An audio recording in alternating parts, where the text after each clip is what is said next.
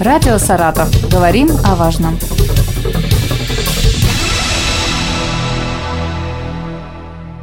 Здравствуйте, у микрофона Елена Тёмкина, и сегодня со мной в студии Екатерина Беличенко, заместитель руководителя управления Росреестра по Саратовской области. Екатерина Владимировна, здравствуйте. Здравствуйте, Елена.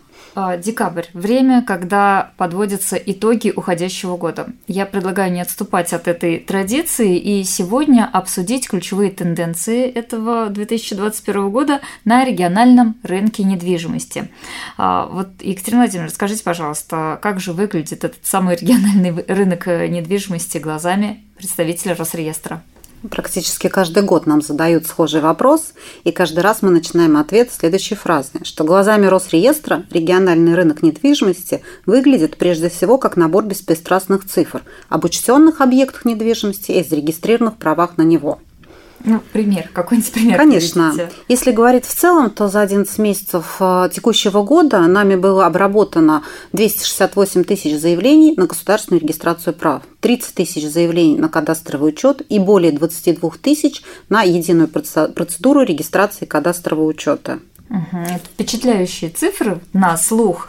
А, Все-таки э, нужно в сравнении, наверное, да, смотреть вот по сравнению с прошлым годом, увеличились или выросли эти цифры? Конечно. Но положительная динамика роста наблюдается по единой процедуре а, регистрации прав и кадастрового учета. Здесь рост более 10%. Если говорить о зарегистрированных правах и кадастровом учете, то на уровне прошлого года цифры остались. Угу. Мне кажется, вот на фоне заявлений некоторых экспертов о падении регионального рынка недвижимости, я думаю, что многие слушатели знают, что звучала такая информация, это вселяет оптимизм ну, я думаю, что экспертов прежде всего интересует э, рынок жилой недвижимости.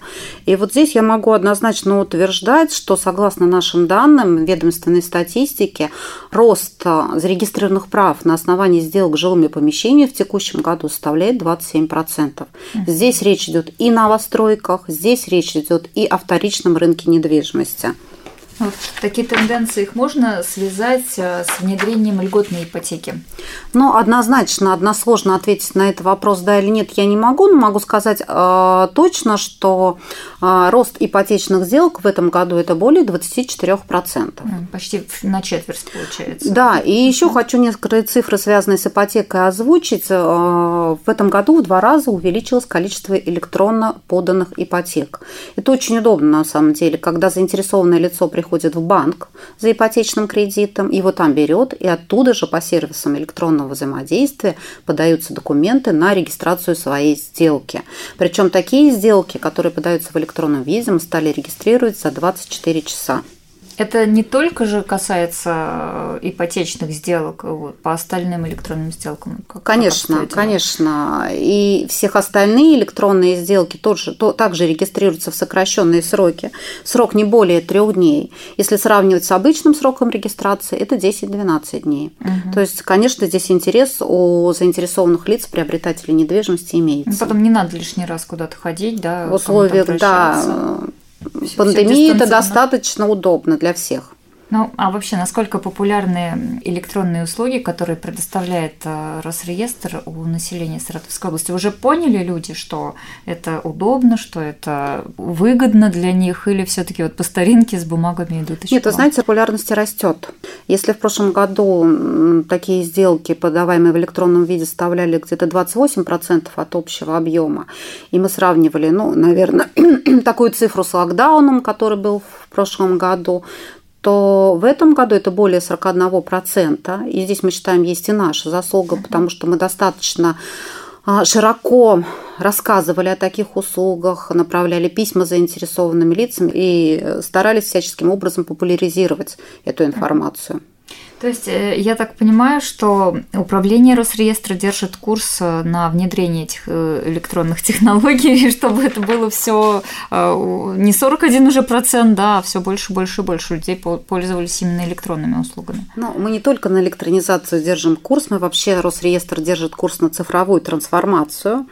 Кроме озвученных цифр есть и много других наглядных примеров. Я перечислю некоторые.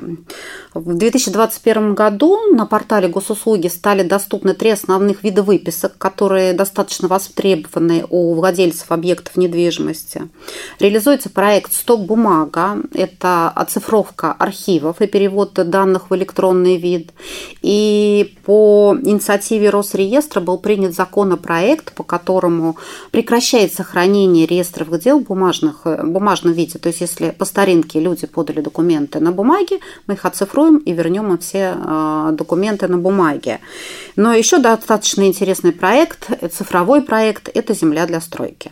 Э, по поводу того, что, о чем вы сейчас сказали, некоторые, я знаю, до сих пор переживают, что а, вместо свидетельства там, с водяными знаками на недвижимость, да, какое раньше было красивое такое свидетельство о регистрации недвижимости, сейчас там выдают просто э, распечатку, а то и ничего не выдают, когда регистрируешь недвижимость. Это вот а, это и есть цифровизация, электронизация как раз, да? Это не нужно есть. этого бояться. Конечно, бояться этого не нужно.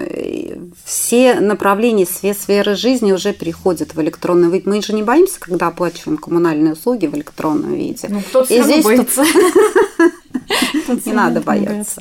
А, давайте все-таки э, вот теперь поподробнее о сервисе «Земля для стройки» поговорим. Вы сейчас произнесли э, это словосочетание. Как раз вот на публичной кадастровой карте появился этот сервис. Что это такое? Электронный сервис «Земля для стройки» – это инструмент реализации одноименного проекта. Росреестр его реализует совместно с органами региональными госвласти, совместно с муниципалитетами в рамках а, национального проекта «Жилье и городская среда» по поручению правительства Российской Федерации. Суть заключается в следующем, что на публичном сервисе публичная кадастровая карта размещается информация об участках, которые можно вовлечь в жилищное строительство. Это и многоквартирное многоэтажное строительство, строительство и под индивидуальное строительство. И любое заинтересованное лицо, в каком бы регионе оно ни находилось, вправе воспользоваться этим сервисом, выбрать себе участок и подать заявку на предоставление такого земельного участка, и он ему будет предоставлен. На сегодняшний день, если говорить о Саратовской области, размещена информация о 54 земельных участков.